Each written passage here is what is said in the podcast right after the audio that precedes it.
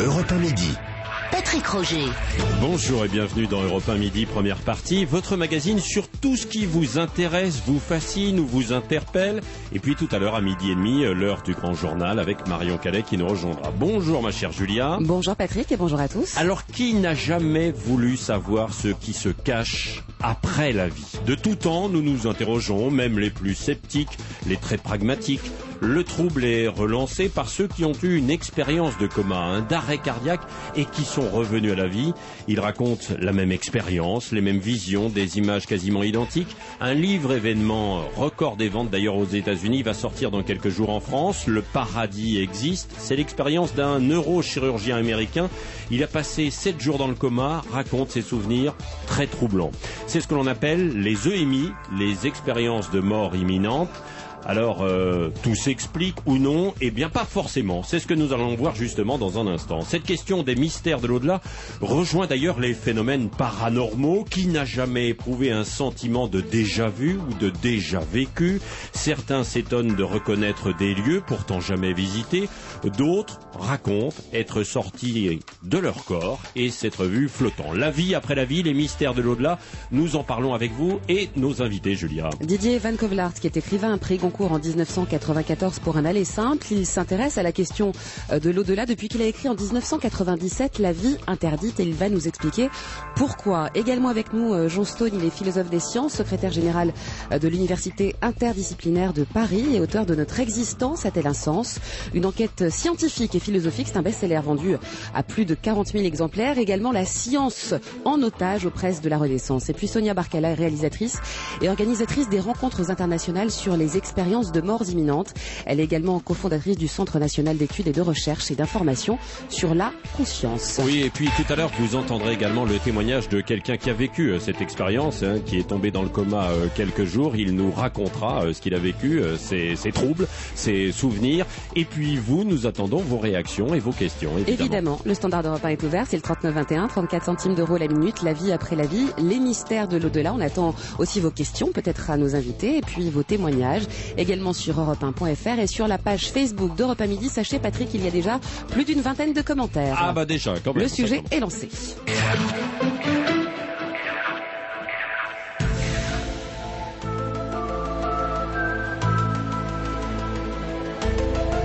Oui, ça nous plonge un petit peu dans l'ambiance. Hein. C'est musique de films, de séries qui à chaque fois sont X-Files. Voilà. ouais. Voilà. Il y a Ghost, il y a X-Files, effectivement, sur des expériences. Alors, mais là, on n'est pas véritablement dans la fiction parce qu'on va parler de choses quasi réelles. Alors, Didier Van Kovlart, moi j'ai été quand même assez euh, étonné quand Dora Nana, notre coordinatrice de l'émission, m'a dit, ben, tu sais, il y a en fait une expérience quand même assez incroyable. Didier Van Kovlart, lui, ne croyait pas du tout à ça, et il est troublé, euh, fasciné après avoir écrit euh, ce livre, hein, La vie interdite, en, en 97, où vous avez reçu euh, beaucoup de témoignages, c'est ça C'est un, un, c'est un roman Ouais. qui raconte euh, comment un personnage meurt à la première phrase et, euh, et relate tout ce qui se passe pour lui. C'est la dimension dans laquelle il se trouve, son, son rapport avec euh, le monde qu'il a quitté, euh, le mode d'emploi euh, qui met beaucoup de temps à trouver pour se déplacer d'un d'un lieu à l'autre, son pour s'affranchir en même temps des gens qui le retiennent par Mm. des pensées euh, d'amour, de haine, de convoitise sexuelle ou de pensées religieuses, parce que tout est conducteur.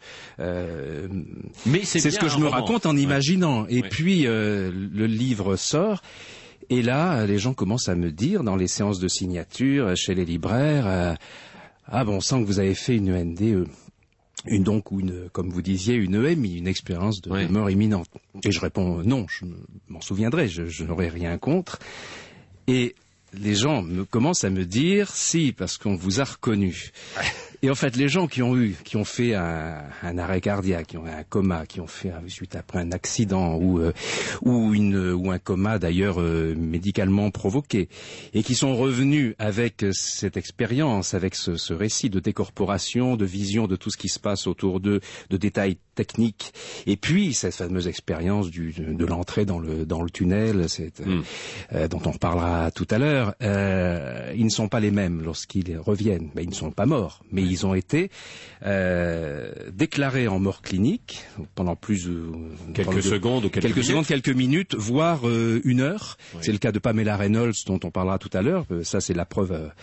Euh, indéniable de ce qui se passe dans ce moment-là, puisque là c'est un protocole médical dans le cas d'une grande d'une intervention très grave pour enlever un anévrisme du cerveau, où on refroidit le, à 15 degrés la température du corps, le cerveau, donc il peut plus y avoir d'échange entre les neurones. Et la personne, une heure après la réussite de l'opération, euh, se réveille et raconte toute l'intervention, décrit les, les, les, instruments, décrit mot, à mot tout ce qui s'est dit autour d'elle, plus euh, son expérience. Euh, voilà. Donc là, on a un protocole euh, médical publié dans le, journal scientifique de Lancet en 2001, je crois, par le grand cardiologue Pim van Lommel. donc voilà, les personnes me disent, vous avez connu cette expérience. Et je, je dis non, j'ai pas eu d'accident, j'ai pas eu de coma, je m'en souviendrai. Et ça dure et ça dure. Et pourquoi me disent-ils ça? Parce que paraît-il, j'ai le profil de ceux qui reviennent là-bas. C'est-à-dire, je n'ai pas peur de la mort, mais j'ai jamais eu peur de ma mort. J'ai pas envie de la mort des gens que j'aime, évidemment, comme tout le monde. Mais euh, j'ai toujours su dès l'enfance pourquoi j'étais sur Terre. Je voulais raconter des histoires, être écrivain. Je savais que je le ferais, que ça prendrait le temps qu'il faudrait. Euh, et puis un besoin d'empathie. Le bonheur ne peut pas passer euh, par l'égoïsme. C'est-à-dire, ce qui me fait le plus plaisir égoïstement, c'est le bonheur des autres qui rejoint le mien. Euh, c'est pas tout le temps, on n'y arrive pas tout le temps, mais c'est le plus haut degré de la satisfaction. Et ça, ce sont vraiment, Sonia pourra mmh. témoigner, elle a vu des, centaines de, personnes qui ont fait des NDE, euh, c'est le profil de ces gens-là. Et moi, je continue à nier, à dire c'est purement de l'imaginaire. Jusqu'au jour où euh, quelqu'un de très rationnel, de un grand informaticien, distributeur de cinéma, je veux envie de dire son nom, ça ne gênera pas, Alain Mamoumani, euh, me dit un jour où il avait des grandes douleurs dans, le dos et puis bon, j'avais j'essaie de le soulager un petit peu et il se tourne vers moi et me dit tu as fait une NDE. Je dis oh non, on ne commence pas, jamais fait, je m'en souviendrai. Et il me dit c'est parce que c'est dans les premières heures de ta vie. C'est l'expérience de mort imminente, hein, parce qu'il y a plusieurs termes. L'expérience de mort imminente. Et euh, alors j'appelle ma mère qui m'avait raconté son accouchement euh, sous toutes les sous tous les angles. Enfin, son angle à elle, ça avait duré quand même 30 heures. Quoi. Je voulais pas ah sortir, c'était une catastrophe. Elle avait souffert à mille morts. Et puis, et je lui dis, est-ce que j'ai eu un arrêt cardiaque à la naissance? Alors j'ai un blanc au téléphone. Ça, ça se passe il y a, il y a 5-6 ans, ce que je vous raconte. Et elle me dit, mais pourquoi tu me demandes ça? Je dis, bah, j'ai un ami euh, qui m'a dit que j'avais fait, euh, voilà, que qu'on m'a dû me réanimer à la naissance. Elle me dit, oui, j'ai pas voulu t'en parler pour pas te traumatiser, mais quand je suis né, en fait, j'ai été étranglé euh, par le cordon ombilical, comme ça arrive. Oui, ça arrive. J'ai poussé mon premier cri, et puis après, pendant quelques secondes, il a fallu me réanimer. Donc là, tout à coup, euh, qu'est-ce qui s'est passé? Allez, je, je continue à dire, je n'ai pas de souvenir conscient de ce qui s'est passé là, à la différence de toutes ces personnes. Donc ça s'est passé euh, inconsciemment, tout ça. Euh, Est-ce que ça m'a aidé à avoir accès à, à des informations euh, euh lorsqu'on écrit? Qu'est-ce que c'est l'inspiration? D'où ça vient? D'où ça vient Vaste problème. Lisons Victor Hugo, lisons Balzac là-dessus, qui ont, qui ont écrit des choses euh, extraordinaires. Euh, c'est pas de l'écriture automatique, c'est simplement un renfort, euh, comme on peut avoir dans notre inconscient, dans l'inconscient collectif, dans la, la, la, la, psyché, des tas de, euh, de souvenirs. Il faut savoir que 92% de nos atomes étaient là lors du Big Bang. Je veux dire, c'est, tout, c'est, tout est constamment euh, recyclé. Recyclé, oui. Euh... Donc du coup, après cela, vous vous êtes interrogé, plus qu'interrogé même, non? Vous, vous, êtes devenu fasciné par cette question Non, qui fa non fasciné jamais, jamais. Simplement, il s'est mis à marrer. Bon, d'abord, phénomène d'aimantation. De plus en plus de gens sont venus me raconter leurs témoignages. De plus en plus de scientifiques, là on est dans les années 95, euh, 96, où il n'y avait pas encore la prise de parole des, scientifiques face à ces témoignages-là, aussi nombreux, aussi courageux.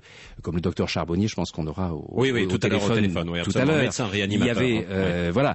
Donc à ce moment-là, j'ai des grands patrons de chirurgie qui viennent me dire, à vous, je peux dire ça. Bon, alors, et tout à coup, vous savez, vous recevez, vous recevez, et chose passionnante, et puis des expériences, euh, on n'est pas que dans la science, on est dans l'humain, mm. on est dans... Et puis je découvre quand même que le pouvoir euh, de la conscience lorsqu'elle cesse d'avoir peur de la mort. Et tout à coup, on se met à vivre d'une manière extraordinaire. Euh, ça, c'est autre chose. On déborde le cadre. Peut-être non. Ah mais oui, mais c'est lié, c'est lié parce que c'est la peur de la mort, les inquiétudes et les mm. fausses euh, informations euh, données sur l'au-delà qui font qu'on a le fondamentalisme, qu'on a les ou les gens qui refusent euh, totalement l'idée qu'il y a quelque chose après la mort. Donc profitons à fond de la vie, c'est-à-dire écrasons les autres. Il n'y a que moi. Voilà. Donc tout est lié. C'est philosophique, c'est scientifique, c'est euh, religieux, qu'on soit ou non une religion. Je veux dire religieux au sens étymologique, créer des liens entre les choses, même étymologique, intelligence. Bon, c'est ce que nous allons poursuivre dans un instant après ce récit assez fabuleux hein, de cette histoire et ce qui vous a amené à réfléchir un peu euh, sur cette question, avec euh, d'autres questions euh, qui du coup sont survenues à travers les témoignages que vous avez que vous avez eus, que vous avez reçus et, les événements qui arrivent. Et les événements on attire les gens et on attire les événements lorsqu'on est prêt. Ah oui, en à, plus. les supporter, je crois. Allez, nous verrons ça aussi avec Jean Stone, donc philosophe des sciences, qui est avec nous, auteur de Notre existence a-t-elle un sens Et vous l'avez dit, Sonia Barcala, qui a recueilli un tas, beaucoup, beaucoup euh, de témoignages de ces personnes qui ont vécu euh, ces expériences de mort imminente. Nous voyons ça dans un instant et vos réactions, évidemment. Exactement, qui nous parviennent toujours sur la page Facebook d'Europe à midi sur europe1.fr. Alors êtes-vous fasciné par la vie après la mort et par l'au-delà? D'ailleurs, on a des questions précises sur ce qu'on qualifie mm. d'au-delà. Eh bien, écoutez, vous aurez la possibilité de poser la question à nos invités. 3921, à tout de suite sur Europe 1. Europe 1 midi, 11h30, 13h. Patrick Roger. Le débat d'Europe à midi se poursuit jusqu'à 12h30 sur Europe 1. On s'intéresse à la vie après la vie, les mystères de l'au-delà, Patrick. Avec nos invités.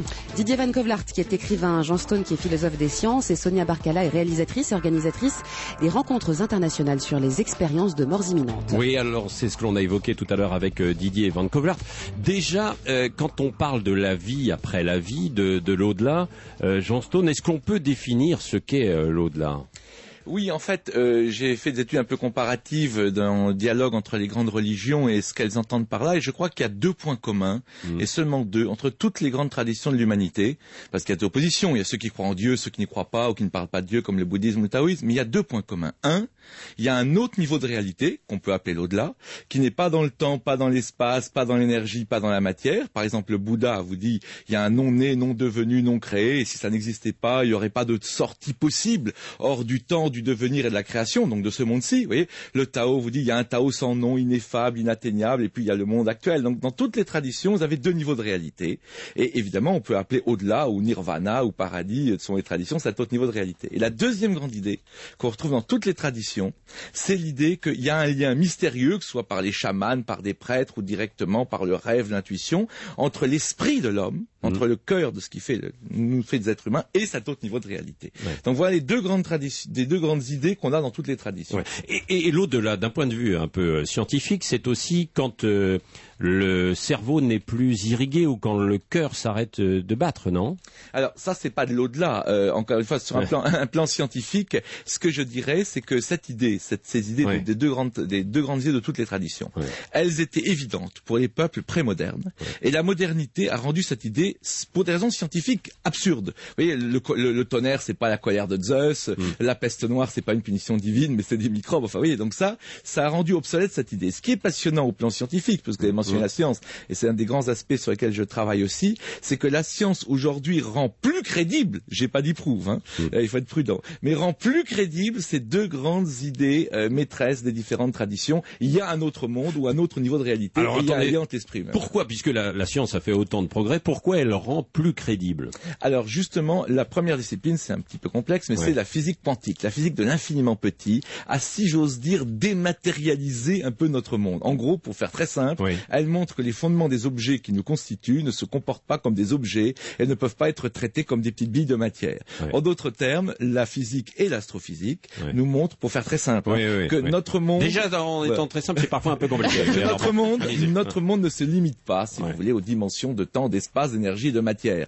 Et ça, c'est fondamental. Parce que sans prouver quoi que ce soit sur la religion, la science nous dit, oui, le monde ne se limite pas à ce qu'on peut voir, toucher, sentir. Il y a d'autres niveaux de réalité. Voilà, point barre. Mais c'est déjà énorme parce que ça ouvre une porte, vous voyez, ça ouvre une porte. Et tout ça aussi, euh, c'est lié quand même à, un point commun peut-être de l'être humain, c'est quel sens à notre vie, quoi?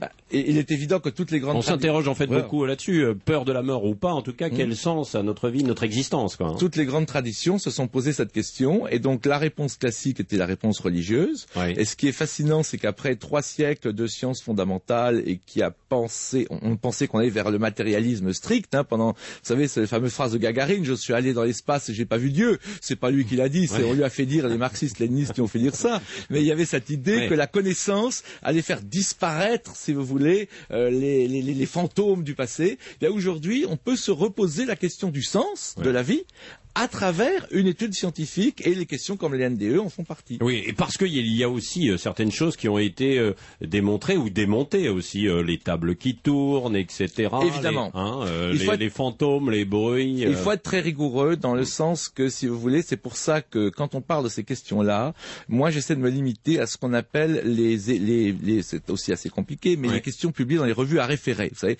c'est des revues que personne ne lit, qui sont en anglais, très compliquées, mais quand vous avez publié là-dedans, c'est scientifique, c'est reconnu. Ouais. Et donc je me limite à ce genre de choses pour démontrer que quand même il y a des ouvertures. Alors, Sonia Barcala, vous, vous êtes euh, réalisatrice et organi- organisatrice des rencontres internationales autour des expériences de mort imminente. Vous allez nous en parler euh, tout à l'heure. Mais vous-même, vous avez vécu une expérience, pas de mort imminente. hein. Racontez-nous. hein. voilà. Et c'est ce qui vous a provoqué un petit peu ce déclic, finalement. hein. Exactement. Donc je me posais des questions existentielles depuis l'âge de 5 ans, du genre pourquoi je vis, pourquoi je meurs? Et, euh, et puis à l'âge de 11 ans, j'ai lu le livre du docteur Moody. oui. Et je me suis une référence. Hein, dans, est une dans- références. Et, Oui. Exactement. Et donc j'avais j'avais observé que la lecture de ces témoignages avait eu un effet thérapeutique sur moi.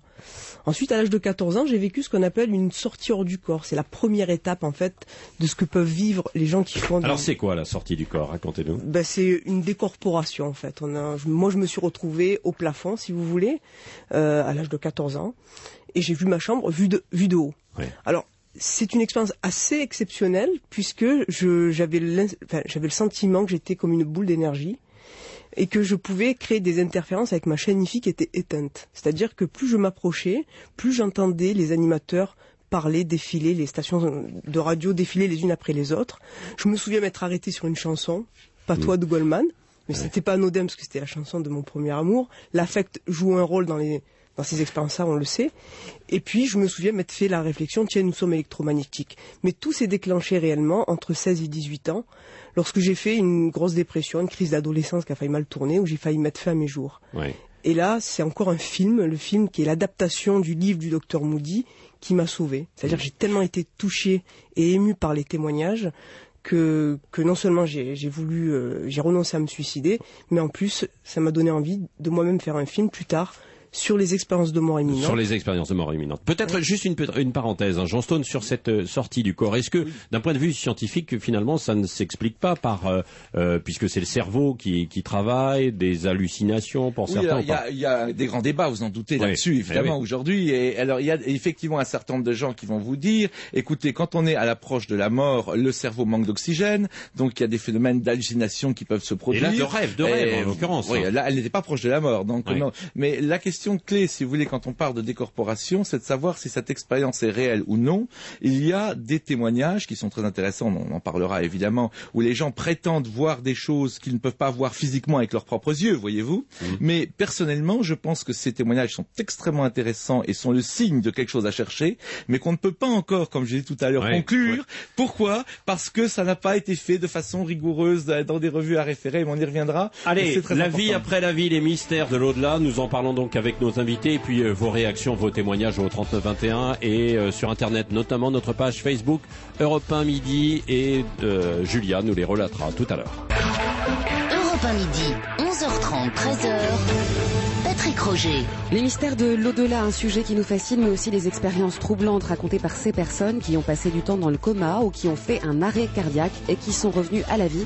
On en parle tous ensemble jusqu'à 12h30, Patrick. Oui, avec beaucoup de réactions hein, qui euh, nous viennent par Internet sur notre page Facebook et également au 3921. Vous pouvez appeler, on vous rappelle hein, immédiatement et vous aurez la parole tout à l'heure pour poser euh, vos questions. Avant cela, donc le, le témoignage de Xavier Rodier. hein. Il y a dix ans, il a tenté de se donner la mort. Il tombe alors dans le coma durant quelques jours et il a fait l'expérience de ce que l'on appelle une mort imminente. Il nous raconte ce qu'il a vécu. Je me suis senti euh, tomber très très très très très très très vite. Et euh, je suis arrivé à un moment donné euh, dans une espèce de néant. Voilà, c'était l'espace noir, infini, parfait. J'ai eu peur sur le moment parce que c'était vraiment froid et glacial. Mais là, il y a eu un petit point blanc. Et tout à coup, je me suis retrouvé dans un dans un bain de lumière, euh, dans, dans une lumière euh, magnifique, superbe, dans, dans ce bain d'amour. C'est une lumière qui est, qui est vraiment euh, plus forte que, que le rayonnement du soleil, mais qui, est- qui est pas du tout aveuglante. En fait, là, j'ai revu euh, plein de scènes de ma vie. Alors, ce qui est particulier, c'est quand j'ai revu ces scènes-là, j'étais donc je revivais la scène moi-même, mais en même temps, j'étais les autres personnes, j'étais la scène elle-même, j'étais l'environnement entier. Euh, disons que j'aurais pu mourir, j'aurais pu ne pas revenir, j'aurais pu. Je suis revenu dans la lumière. Moi, j'étais bien là. Je serais resté là pour l'éternité. Mais cette lumière m'a fait comprendre qu'en fait, c'était pas ma place, c'était pas mon temps, c'était pas mon heure, et été rejeté, repoussé dans mon corps par une puissance, mais euh, on peut même pas s'y opposer parce que c'est une puissance phénoménale. Ça, c'est indescriptible cette puissance, cette énergie qui m'a traversé et qui m'a renvoyé dans mon corps. Et, euh, et voilà, c'était presque orgasmique comme sensation. Voilà donc euh, ce témoignage de Xavier Rodier hein, qui nous raconte. Euh, Sonia Barcala, vous avez rencontré beaucoup de personnes qui vous ont euh, fait part de- des mêmes expériences, des mêmes ressentis, hein, c'est ça? Exactement, oui. Mais je, je peux vous, vous- vous faire partager euh, une expérience de, de mort imminente, mais vue par une aveugle. Oui. Une aveugle. C'est-à-dire Oui. C'est-à-dire, bon, c'est- c'est un, c'est un gars qui est dans mon film documentaire Faux départ. Oui. Euh, Irène, Irène c'est son prénom. Elle a fait un accident de voiture. Oui. Et suite à cet accident, elle est devenue aveugle. On l'amène, l'histoire se passe en 72 à Périgueux, et euh, on l'amène faire une radio. Donc elle est accompagnée à l'hôpital. Deux internes l'amènent faire une radio, et sans, sans faire exprès, ils la font tomber par terre. Pensant qu'elle était morte, ils en profitent pour lui dérober ses bijoux. Et elle, du plafond, elle voit toute la scène. Quelques semaines plus tard, donc euh, bon, il la ramène dans sa chambre. Quel- Quelques semaines plus tard, euh, elle se réveille. Euh, elle était dans le coma et elle euh, raconte tout au responsable de l'hôpital. Elle donne tellement une description très précise que le responsable de l'hôpital non seulement retrouve les internes, mais retrouve les bijoux également. Donc euh, effectivement, c'est troublant, euh, Stone. C'est ce que raconte aussi d'ailleurs ce neurochirurgien dans le livre qui va bientôt sortir dans quelques jours en France, hein, où il est tombé lui aussi dans le coma pendant sept jours. Il était très sceptique. Il est d'une famille de grands scientifiques. Son père était également neurochirurgien auparavant.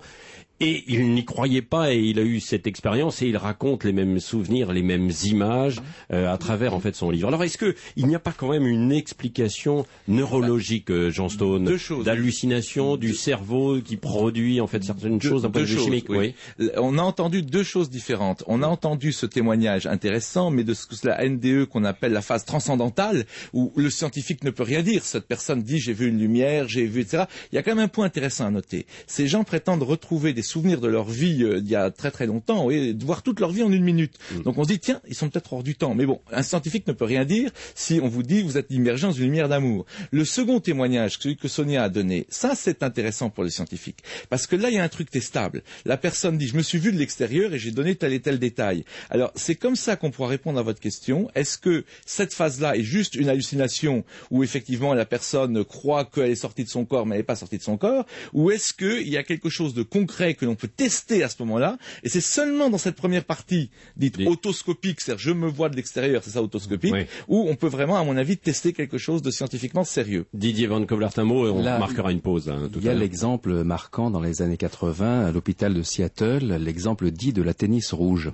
C'est une dame qui euh, euh, fait un arrêt cardiaque et puis euh, on la réanime.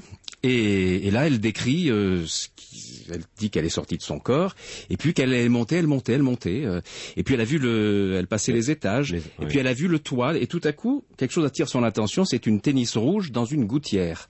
Euh, je dis, tiens, c'est bizarre, et puis euh, elle se rapproche à ce moment-là, son, son point de vue, de conscience, se rapproche, intrigué de voir euh, un trou euh, sur le côté gauche, de la, et puis le lacet coincé. Et puis quand elle revient, bah, elle raconte ça. Bon, tout le monde dit euh, bon, oui, elle a fait, et puis, et puis elle raconte l'expérience du tunnel, tout ça. Et là, les scientifiques disent oui, comme disait Jean Stone, ça, ça nous regarde pas.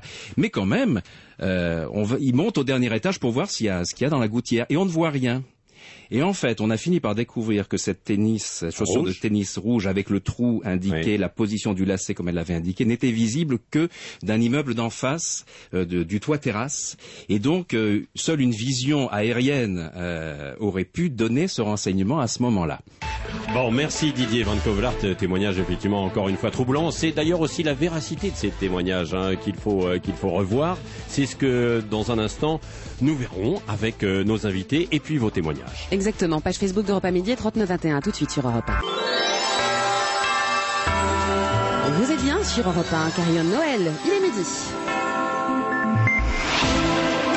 Europe 1 midi. Place au titre de l'actualité avec Marion Calais et vous Patrick Roger. Oui, on vous retrouve Marion pour les titres que l'on va développer dans le journal de midi et demi tout à l'heure. Bonjour. Bonjour Patrick, bonjour à tous. Et à la une, donc 10 heures de retard pour un TGV, le train Stuttgart-Paris. Un problème avant Strasbourg, puis impossible de repartir à cause de travaux. Une centaine de passagers a passé la nuit dans la gare alsacienne. Il a fallu trouver des chambres en catastrophe pour certains alors qu'on est en plein marché de Noël. Un récit d'une nuit très longue et très compliquée à midi et demi. L'actualité de ce vendredi, c'est aussi la pluie tombée en abondance dans le Var, des routes coupées, des commerces inondés. On sera dans le golfe de Saint-Tropez tout à l'heure. Dans une demi-heure également, le coup de frein sur les pensions de retraite complémentaires dans le privé. Elles pourraient progresser moins vite que l'inflation l'an prochain. Explications et réactions, nous serons en ligne avec euh, François Bélanger, le président de la Confédération française des retraités. Bastia ne jouera plus à Furiani, en tout cas jusqu'à nouvel ordre. Décision de la Ligue de foot professionnelle après les incidents de mercredi contre Marseille. Les dirigeants du club se disent outrés. On parlera aussi du mariage pour tous, mobilisation ce week-end des partisans du texte, alors que certains à droite demandent plus de débats sur le sujet. Christine Boutin réagira en direct. Dans votre journal de la mi-journée aussi, l'Égypte, à la veille du référendum sur la Constitution. Et puis le financement des cadeaux de Noël. Pour certains, il se fait sur Internet ou dans les vider sa cave ou sa DVD Tech pour remplir son portefeuille. Ah bah, le Vrai phénomène, nous sommes nombreux. Oui. À tout à l'heure, donc Marion euh, pour le développement de ces titres. Et puis juste avant 13h également, vous avez la parole au 3921 sur une question dans l'actualité qui vous a interpellé. Un spécialiste vient vous répondre. Vous avez été nombreux à réagir après cet accident euh, sur l'autoroute à contresens hier dans l'Hérault sur l'A75. Y a-t-il suffisamment de panneaux, de panneaux de signalisation? Nous poserons la question dans un instant. À midi et demi également, un point complet sur la météo avec vous, euh, Valérie Darmon. On est parti pour un temps de chien hein, pendant tout le week-end. Aujourd'hui, ça va se calmer tout de même. hein. Puis on va aller vers euh, Ah, ça va se dimanche, et calmer. puis ça va se Ah. calmer. Non, euh, bah, faut pas exagérer, on n'a pas du beau temps non plus. Ah hein. bon. Ça se calme par rapport à aujourd'hui, parce qu'aujourd'hui on connaît tous, pas de jaloux, une perturbation euh, assez, forte, hein, voilà, dans Mm. le Var, sur la côte d'Azur, donc pluvieuse, venteuse, qui traverse le pays euh, d'ouest en est. Il pleut particulièrement des régions océanes de l'Aquitaine aux Ardennes, donc autant vous dire que c'est presque partout. De la pluie qui s'accompagne de vent qui souffle jusqu'à 90 km heure en rafale dans les terres, 140 quand même sur les sommets dans les Ah oui. Pyrénées. En montagne, il faut faire attention au risque d'avalanche. Quatre départements sont en alerte orange, les Hautes-Alpes, l'Isère, la Savoie et la Haute-Savoie. À cause du redout, ça c'est la maigre bonne nouvelle. Effectivement, les températures sont en hausse. On l'a déjà, on a commencé à le sentir hier. Ça va se poursuivre tout le week-end. Donc elles vont osciller cet après-midi entre 5 à Embrun et 15 à Marseille. Donc voilà, un temps quand même aura un peu de quelques- chien, de- des nuages. Mais quelques petites écéclaircies quand même, non? Oui, en Bretagne. c'est pour ça que vous savez, Bretagne. en Ah bah, Bretagne. non, non, et non, puis non. sur le golfe, et puis sur le Ah. golfe du Oui, oui, Lion, non, un tout je- petit je- peu aussi. Serais en région Là, vous êtes mais- sec. Non, oui, à partir de, de, de demain, de samedi, un petit peu l'après-midi. Ah, oui, voilà, et un peu ça. plus dimanche, mais enfin, faudra Bon, les chercher. On pourra faire quelques petites sorties quand même, mais il faudra bien chercher entre les averses. Merci, on vous retrouve tout à l'heure pour un point complet. Euh, Valérie Darmon.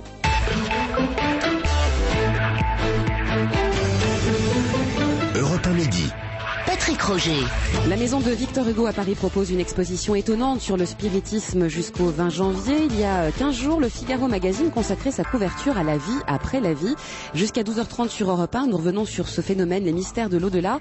Et sachez Patrick, nous avons euh, pas mal de réactions. Je vais- C'était celle de Dominique qui nous dit « J'ai vécu tout ça, euh, une IDM, donc à 50 ans, coma 5 semaines, et je pense qu'après cela, on n'est plus le même, mais on est le seul à savoir pourquoi. » Eh oui, c'est ce que nous disait un peu Didier Van Kovlar tout à l'heure, même s'il n'a pas eu tout à fait la même expérience. Nous allons y revenir Oui, dans un euh, instant. on parle de Victor Hugo, juste euh, une citation de Victor Oui. Hugo. Il disait, pour moi, le surnaturel n'existe pas. il n'y a que la nature. Et il ajoute, oui, il est naturel que les esprits existent. Eh voilà. Victor Hugo, qui passait son temps euh, à écrire pour lui, et quand il était à Guernesey, justement, a donné la parole à ses confrères morts comme Shakespeare ou Dante, et il pensait que les tables parlantes, comme il disait, lui faisaient euh, accéder à des inédits de ses confrères disparus qui continuaient à travailler à travers lui.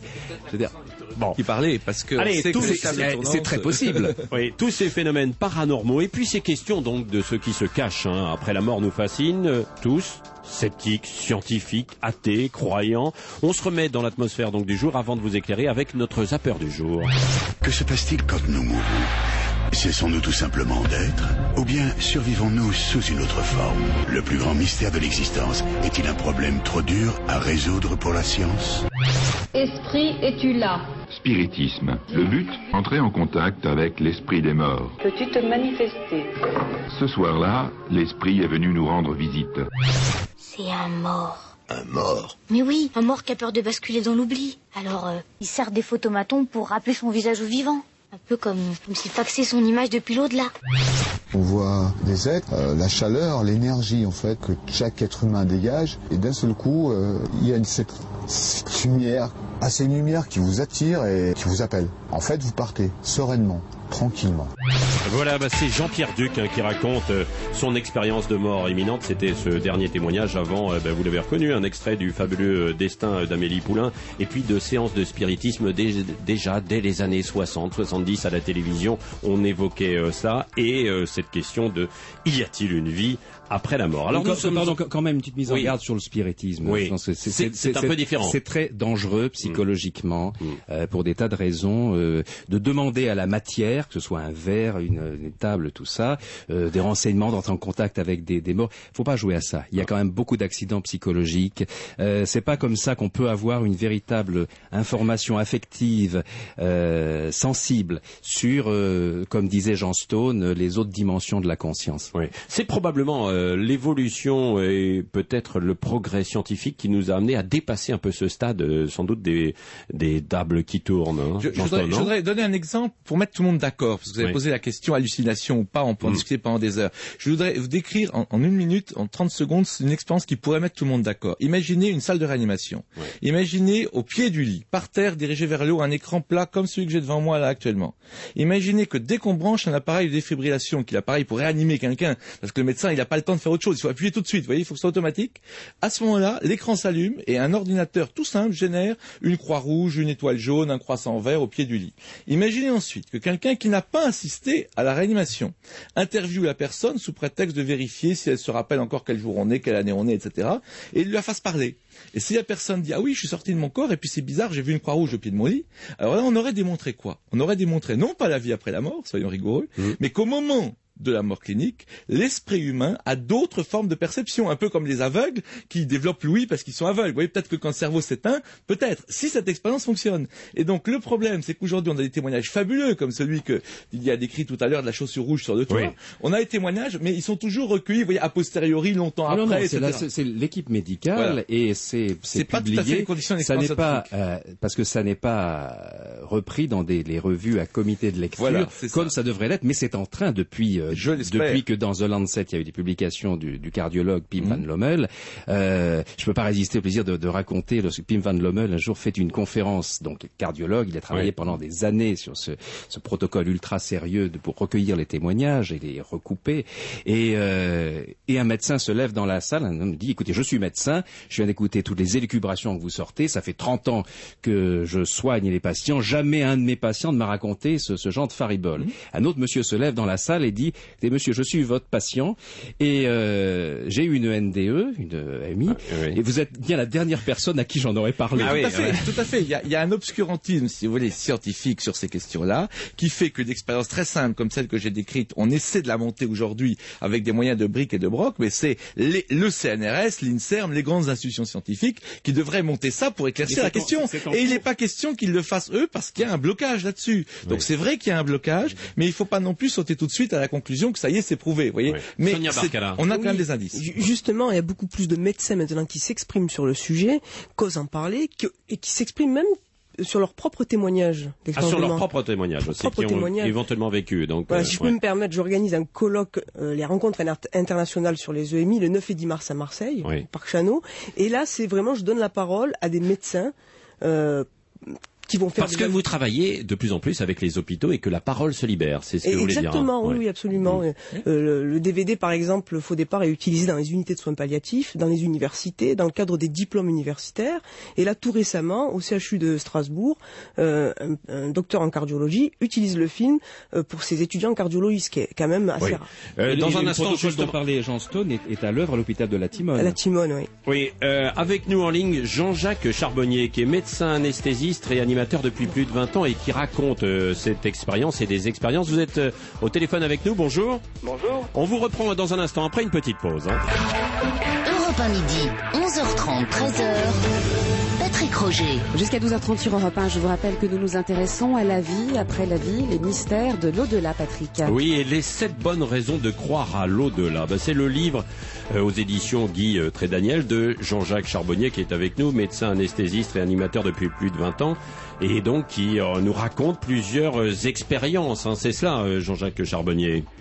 Oui, euh, savez que les expériences de mort euh, provisoire, moi je les appelle pas expériences de mort imminente ni near death expérience, je considère que les personnes sont réellement euh, en état de mort clinique lorsqu'elles ont ces expériences et on s'en expliquera euh, plus longuement certainement. Mais euh, je considère qu'il y a sept bonnes raisons de croire à l'au-delà et les expériences de mort provisoire ne sont qu'un des points de ces sept bonnes raisons de croire à l'au-delà. Donc il y a six autres raisons, mais on n'a pas le temps de- Oui. d'en d'en parler ici. Oui. On va essentiellement parler des expériences de mort provisoire. Oui. Alors là où je ne suis pas d'accord avec euh, John Stone, c'est quand il dit que ces personnes ne sont pas mortes parce qu'elles sont revenues.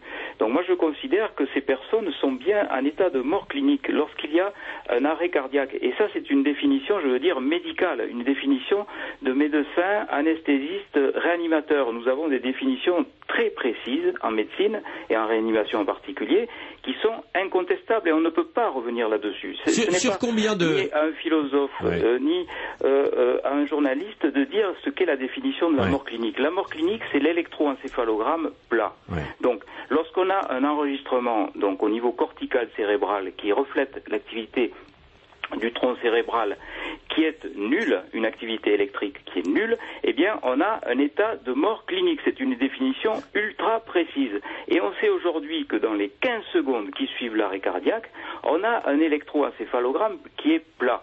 Donc, on peut dire, sans se tromper, que toutes les personnes qui sont revenues euh, d'une- d'un arrêt cardiaque sont bien revenues d'une Oui. mort clinique. Oui. Et dans 18% des cas, ces personnes nous racontent ces fameuses expériences.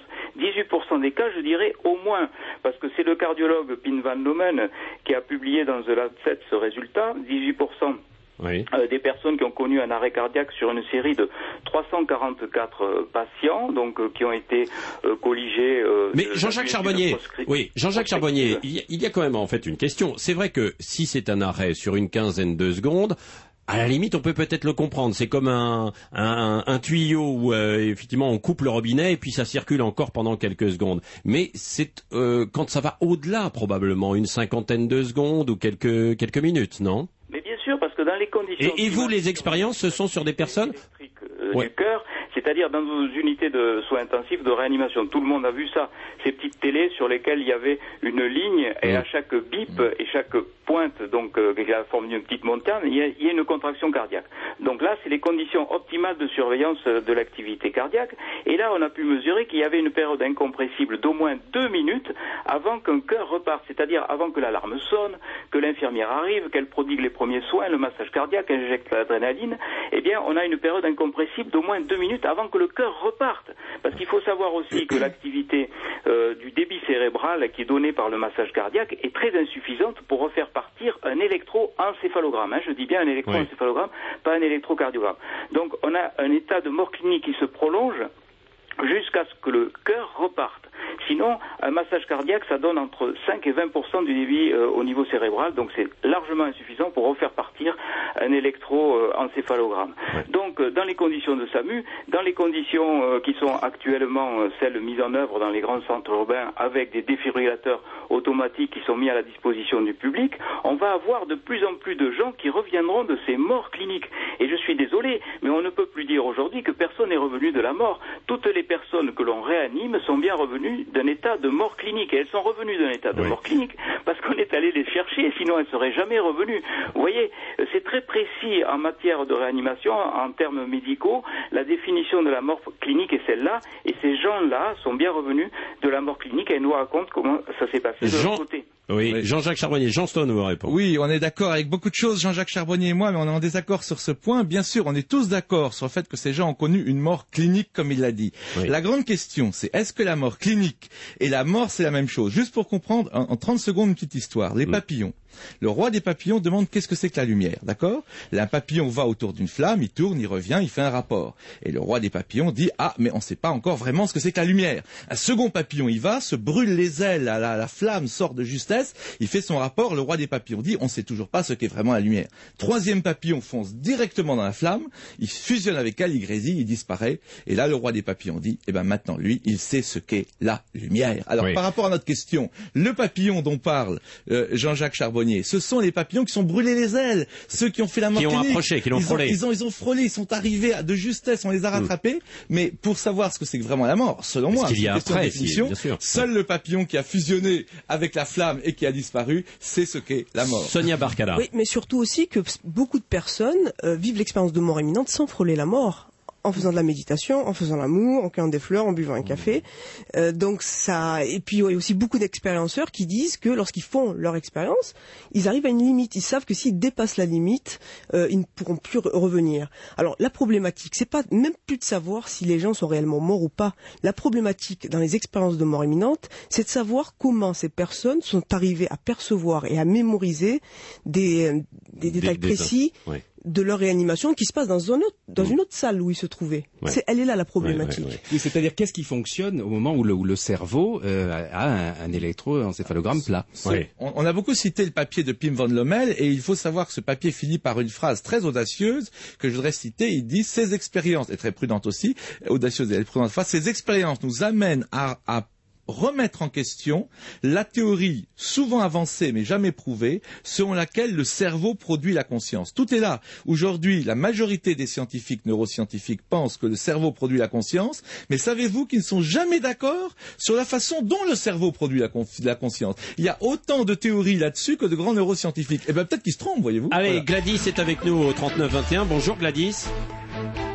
Gladys est avec nous. Oui. Euh, oui, bonjour. Dans un instant, vous aurez la parole, vous pourrez euh, témoigner, nous raconter euh, votre expérience. hein. Et merci donc à Jean-Jacques Charbonnier, médecin anesthésiste, réanimateur et qui a écrit Les 7 bonnes raisons de croire à l'au-delà. On se retrouve dans un instant. Europe 1 midi, 11h30, 13h. Patrick Roger. Nous parlons de la vie après la vie sur Europe 1, les mystères de l'au-delà avec le témoignage de Gladys au standard qui souhaite nous raconter son expérience. Oui, vous êtes très nombreux à nous appeler. Gladys, donc vous avez la parole pour nous raconter votre témoignage. hein. Alors c'est très bref, euh, j'avais 50 ans, j'ai eu une énorme euh, embolie pulmonaire, Euh, je me suis retrouvée dans un coma extrêmement profond, etc., dans cardiologie, et euh, j'ai vu, donc euh, j'ai eu le, le tunnel, etc., etc., et puis quand je me suis réveillée, euh, la seule chose que j'ai trouvé à dire euh, quand j'ai vu quelqu'un au pied de mon lit, j'ai dit, j'ai pas dit que c'était un ange, je suis protestante et assez, euh, bon, croyante, Oui. euh, j'ai dit c'est une fée. Voilà, c'est la seule chose que j'avais à ajouter Oui. à ma pierre, à cette pierre euh, pour ça. Et je suis extrême- extrêmement, euh, comment dire, euh, euh, touchée, touchée de tout ce que je viens entendre et euh, je sais que je suis pas seule et c'est formidable. Voilà. Mais je pense qu'il y a une chose qui est très importante à dire, c'est qu'il n'y a pas une question de Dieu, il n'y a pas une question de ci, Non, de là, de l'autre. Il y a une question de personnalité. Moi, j'ai depuis, je ne vis plus du tout de la même manière. Euh, je vis euh, pour l'amour de tous les gens autour de moi, de mes enfants, de tout. Et c'est- il y a longtemps que je ne m'occupe plus de tout le reste. Oui, Voilà. merci à Gladys de ce témoignage. C'est ce que nous disait euh, tout à l'heure Didier Van Kovla. Oui, le, le- le but n'est pas d'essayer de convaincre des gens que Non. ça dérange. Ils ont tout à fait le, le droit de, de penser autrement. Simplement d'éveiller la, la curiosité et de faire circuler l'information. Je vais souvent en prison où Mm. des bibliothécaires font euh, circuler mes livres et, les quelques romans euh, comme euh, La Maison des Lumières, Double Identité, euh, La Vie interdite dont on parlait, ou Le Journal intime d'un arbre où j'évoque ces, ces sujets, lorsque après il y a un suivi à, à les détenus qui écrivent notamment, euh, c'est vrai que les prisons sont des nids de fondamentalisme d'extrémistes, euh, qu'ils soient mu- musulmans, euh, juifs ou euh, chrétiens ou tout. cette question religieuse. On n'en est plus là. Ils sont, il s'agit pas d'abjurer pour eux les religions, mais de dire tout ce qui est violence, tout ce qui est haine de l'autre n'existe plus dès le moment où la conscience participe de toute la conscience de l'univers, n'est pas enfermée dans un cerveau, dans une religion et dans un temps de matérialité. Sébastien au 39-21 nous appelle une dernière question. Il nous reste très peu de temps. hein. Allez-y, Oui, bonjour. Patrick. Oui, Euh, bonjour. ma question est la suivante, c'est est-ce que ça ne serait pas un processus tout simplement chimique et physiologique qui est propre à chaque, euh, chaque être humain, tout simplement? Et je dirais, j'irai un peu plus loin, en fait, comme une sorte de mémoire euh, flash, une sorte d'éprom qui, au moment de la mort clinique, euh, se viderait, tout simplement, hein, comme euh, une Ouais. mémoire peut se vider. Et à la dernière seconde, milliseconde, euh, il y aurait un processus, justement, une sorte de non-retour, une porte que l'on franchit ou pas. Et si les, les gens ne franchissent pas la porte, eh bien, la mémoire existe toujours. Donc, la finalité, c'est est-ce que le cerveau, même mort cliniquement, ne contient toujours pas, Oui, finalement, un peu de. un peu de mémoire, flash, Oui, une merci. conscience, le bagage, le moteur de la vie, Oui. même après sa mort. Évidemment, après, il se délitère, mais quelques...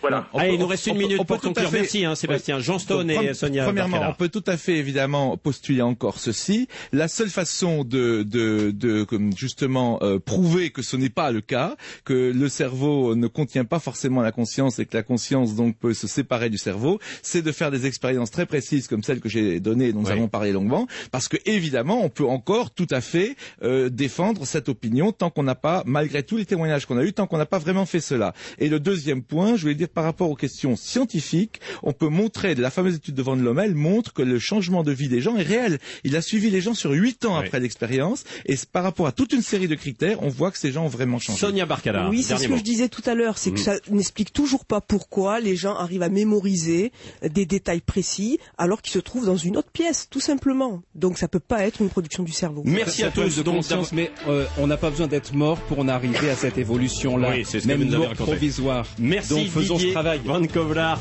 Jean Stone et Sonia Barcala. Vous retrouverez euh, les références des livres hein, sur notre page Facebook Europe 1 Midi, évidemment. Merci aussi à François, Justine, Patricia, Sylvie, Thomas, Yannick et tant d'autres qui nous ont écrit aujourd'hui. On se retrouve dès lundi sur Europe 1 et à suivre le journal de la mi-journée.